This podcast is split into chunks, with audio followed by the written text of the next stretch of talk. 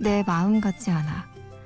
얼마 전에 번화가에 있는 아주 시끄러운 카페에서 책을 읽은 적이 있어요. 그리고 집에 들어와서 침대에 누워 그 책을 다시 읽는데 깜짝 놀랐습니다. 왜냐면 아주 다른 내용이었거든요. 나름 집중해서 읽었다고 생각했는데 낮에 읽은 내용과 전혀 다른 내용이 펼쳐지고 있었습니다. 얼마 전 폭염이 물러나고 갑자기 다가온 가을도 그런 느낌이었는데요. 이 시간, 그렇게 익숙한 것 같은데도 낯선 그런 제 이야기를 꺼내보려고 합니다. 심야 라디오 디제이를 부탁해. 오늘 디제이를 부탁받은 저는 김보배입니다.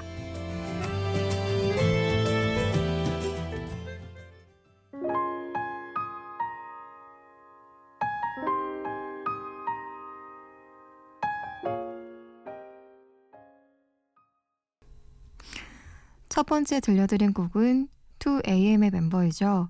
임수롱 씨의 솔로곡인 여름밤입니다. 제가 이 곡을 알게 된 지 이 년쯤 됐는데요. 그때부턴 잠 못 이루는 여름밤이면 항상 이 노래를 듣곤 했어요. 습기 가득한 여름밤의 거리를 무심히 채워놓는 건 붉은 하늘과 가로등 불빛, 꽤 멀리 지난 경적 소리들. 임수롱 씨의 차분하고 담담한 목소리를 들으며 한 밤 열한 시쯤일 거예요.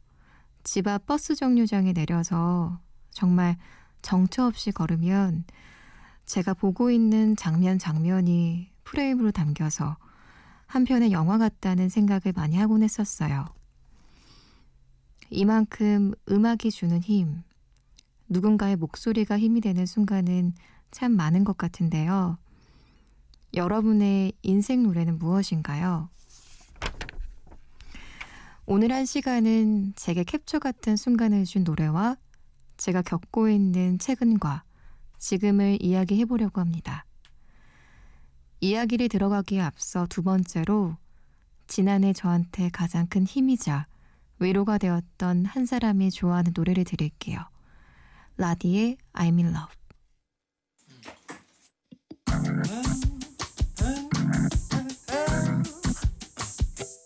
사실은 처음 봤을 때부터 그댈 좋아했다고 말하기가 내겐 참 어려워. 널 사랑하고 있어요. 라디의 I'm in love와 크러쉬의 잠 못 드는 밤이었습니다. 이천십오 년 가장 큰 힘이 된 사람. 이 노래를 제일 좋아하는 사람은 바로 한 살 언니이자 제 직장 동기였던 한인희 씨예요. 그해 제가 언니한테 언니는 불행 중 참 다행이라는 말을 자주 했어요. 둘 다 졸업 후 첫 직장이어서 참 많이 힘들었었죠.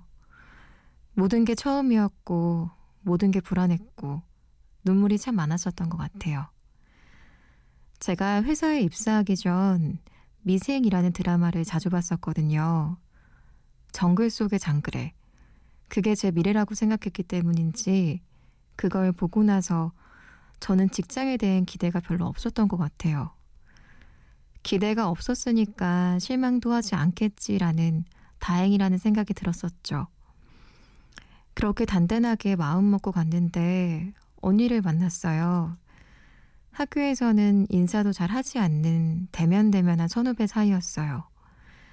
그런데 회사에서 만나니까 같이 얘기할 사람이 있어서 너무 좋더라고요.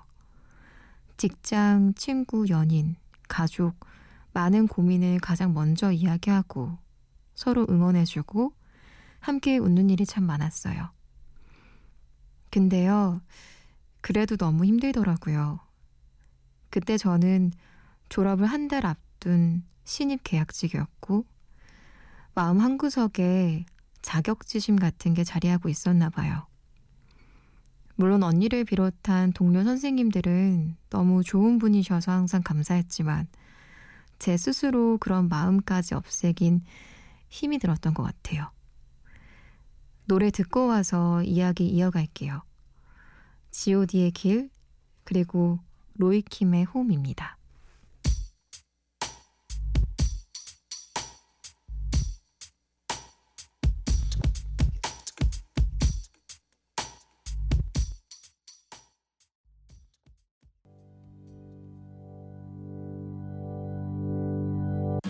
화려한 불빛들 그리고 바쁜 일상들 뒤에 숨겨진. 처음 들어간 회사에서 제가 느꼈던 감정은 자격지심이었어요. 이 네 글자로 그때 상황을 다 표현할 수 있을지는 모르겠지만 정확하게 확신이 없었어요. 제가 졸업 직전에 입사했다고 말씀드렸었는데 저는 그때 너무 불안했었거든요. 백수를 견디기가 너무 힘들 것 같아서 지레 겁을 먹었던 것 같아요. 내가 정말 하고자 하는 일이 있다면 우선 돈 벌면서 도전해보자. 부모님과의 걱정과도 멀어지고 하는 마음으로 입사를 결정했는데요. 신입사원 경험해보신 분들은 아실 거예요. 회사를 다니면서 내가 하고 싶은 걸 따로 준비할 틈 같은 건 절대 없더라고요.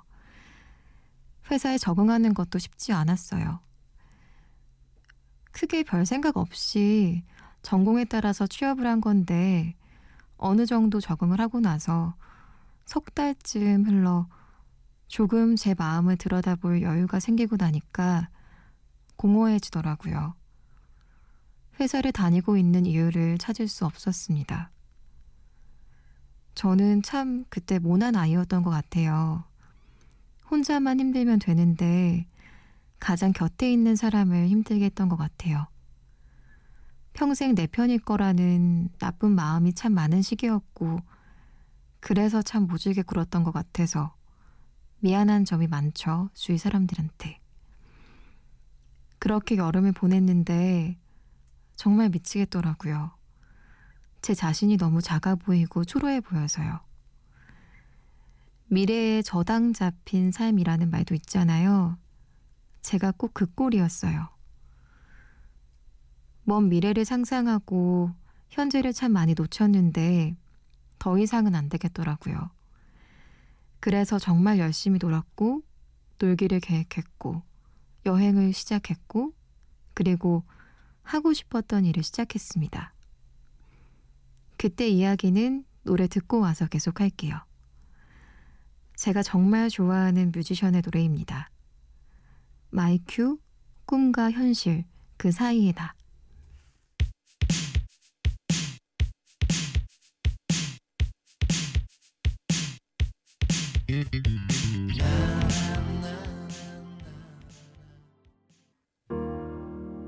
걸어왔던 내 걸음 걸음이 쉬지워. 마이큐 꿈과 현실 그 사이의 나, 그리고 강아솔의 매일의 고백까지 들었습니다. 그래서 그해 여름부터 하반기에는 좀 더 여유를 부렸어요. 주위에 소풍을 참 좋아하는 친구가 있는데요. 소풍, 말은 참 거창해 보이지만 맛있는 음식, 노래, 그리고 돗자리만 있으면 되는 거거든요. 지금 생각해도 참 좋은 것 같아요. 그 친구랑 제 생일을 기념해서 순천에 갔는데 그 지역에 맛있다는 빵집에 가서 빵도 사고 돗자리 펴서 노래 듣다가 버스 시간이 아슬아슬해서 미친 듯 뛰어서 겨우 버스를 탔던 기억도 있어요. 또 가을부터는 주말도 없이 매우 바쁘게 지냈어요. 이직을 위해선 우선 영어 공부부터 해야 하는 게 맞지만 당장 공부가 손에 잡히질 않아서 일단 정말 해보고 싶은 것부터 하기로 했죠. 보이스 트레이닝이었어요. 익숙치 않은 단어이실 텐데요. 보이스 트레이닝이란 쉽게 말해 목소리를 훈련하는 거예요. 아나운서, 성우, 연기자, 가수들은 각자 다른 방법과 톤으로 자신의 목소리를 만드는데요. 그 훈련인 거죠. 연예인이 되려고 했던 건 아니었고 요즘 취업 준비를 하면서 외모뿐만 아니라 목소리처럼 자신만의 개성을 드러낼 수 있는 것들을 가꾸는 시대니까요. 취업 준비생이었던 저도 그런 생각을 갖고 있었고요. 이 년 전에 우연히 낭독 봉사를 하게 되었어요. 시각장애인들을 위해서 책을 읽어주는 봉사인데 봉사할 때 목소리 훈련을 하거든요. 그때부터였던 것 같아요. 제 목소리가 장점이 될 수 있겠다 싶었던 거죠. 그래서 장점을 강점으로 기르자, 언젠가 잘 쓰일 거라는 믿음으로 학원에 다니기 시작했어요. 그리고 지금도 지속적으로 낭독 봉사를 하고 있고요. 동시에 씨에스와 보이스 트레이닝 강사 자격증도 따게 되었는데요. 토요일엔 보이스 트레이닝 학원에 가려고 잠실까지 두 시간을 달렸다가 그 다음 일요일이면 아침 다섯 시에 일어나서 하루 종일 수업을 들었어요. 집에 오면 아홉 시였고요. 정말 인생 처음으로 다크서클도 생기고 너무 몸이 힘든데요. 머리는 정말 가볍더라고요. 다니는 학원엔 정말 다양한 사람들이 주말에 반납하면서 저처럼 공부를 하고 점심시간에는 함께 점심을 먹는데 그때 느꼈어요. 행복하다고. 미래가 없는 삶이 아닌 것 같다고. 무엇보다 열심히 사는 것 같아서 하루가 후회가 없었더라고요. 그리고 남에게 인정받는 부분이 생기니까 그것도 제가 좋아하는 일에서요. 더할 나위 없이 좋더라고요. 그 전까지만 해도 제가 사람들을 참 피했어요. 지금 저는 불평 불만인 상태인데 누구를 만나면 전부 쏟아낼 것 같았거든요. 그렇게 사람을 잊는 것이 너무 무서웠죠. 그래서 피했어요. 그런데 그렇게 두 달을 바삐 보내고 나니까 주변 사람들을 한 명, 두 명 만나기 시작했어요. 그때 저를 칭찬해주고 지켜봐준 친구들에게 고맙다고 말하고 싶어요. 진심으로. 이어서 노래 드릴게요. 정키의 홀로입니다. 아침에 눈을 떴을 때 텅 빈 방 안에 나 홀로 네 빈자리 거닐면서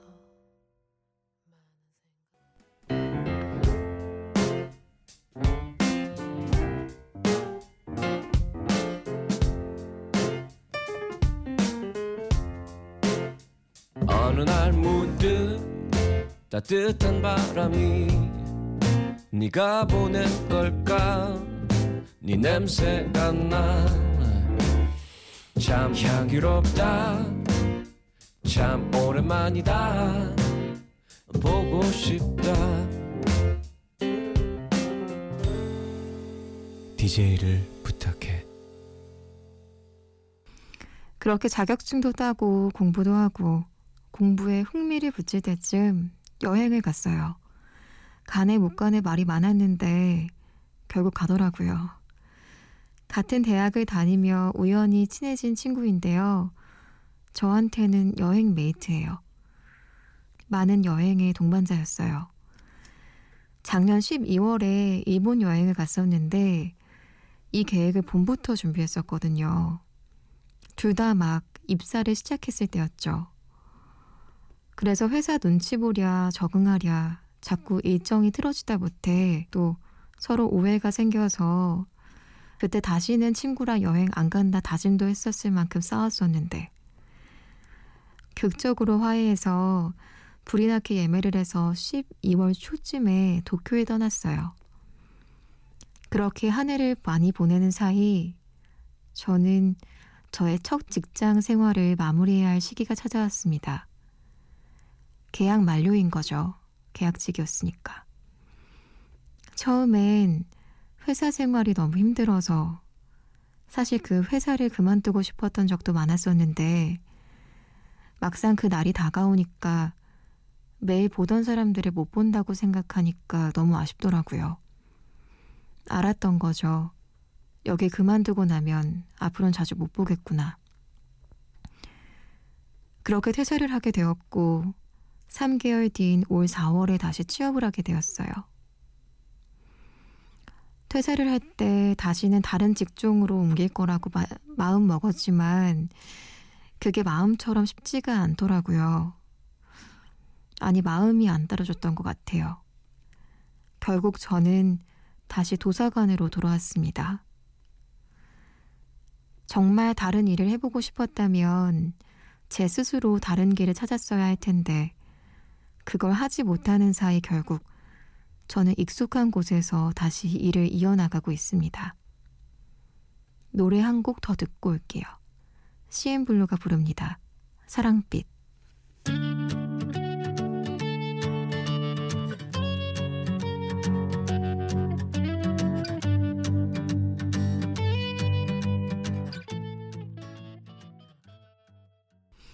저는 저를 인정하기까지 이십오 년이라는 시간이 걸렸어요.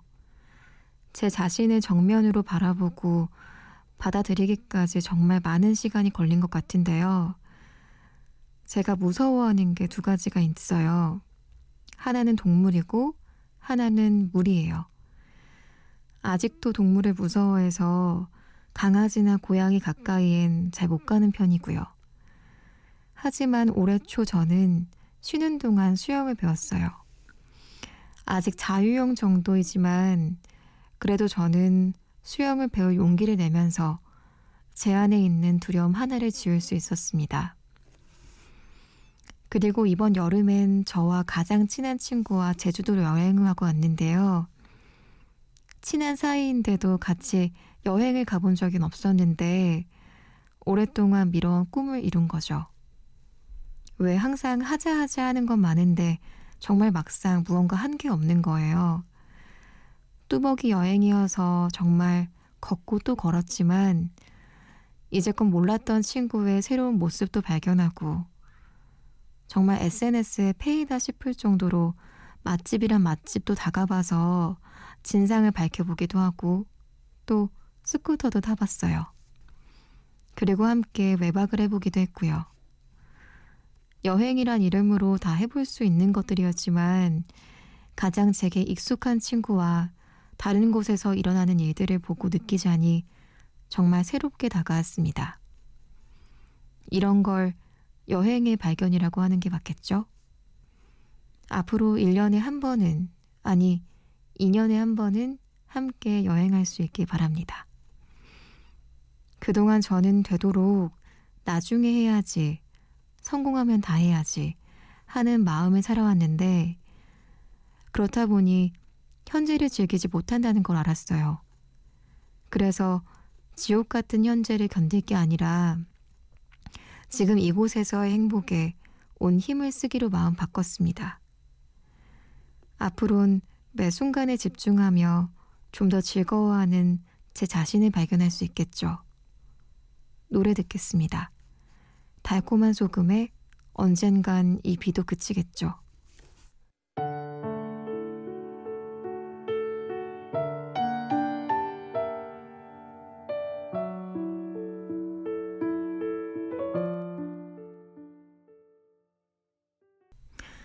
저는 아직까진 내일이 기다려지기보단 불안한 미래를 걱정하는 스물다섯 살입니다.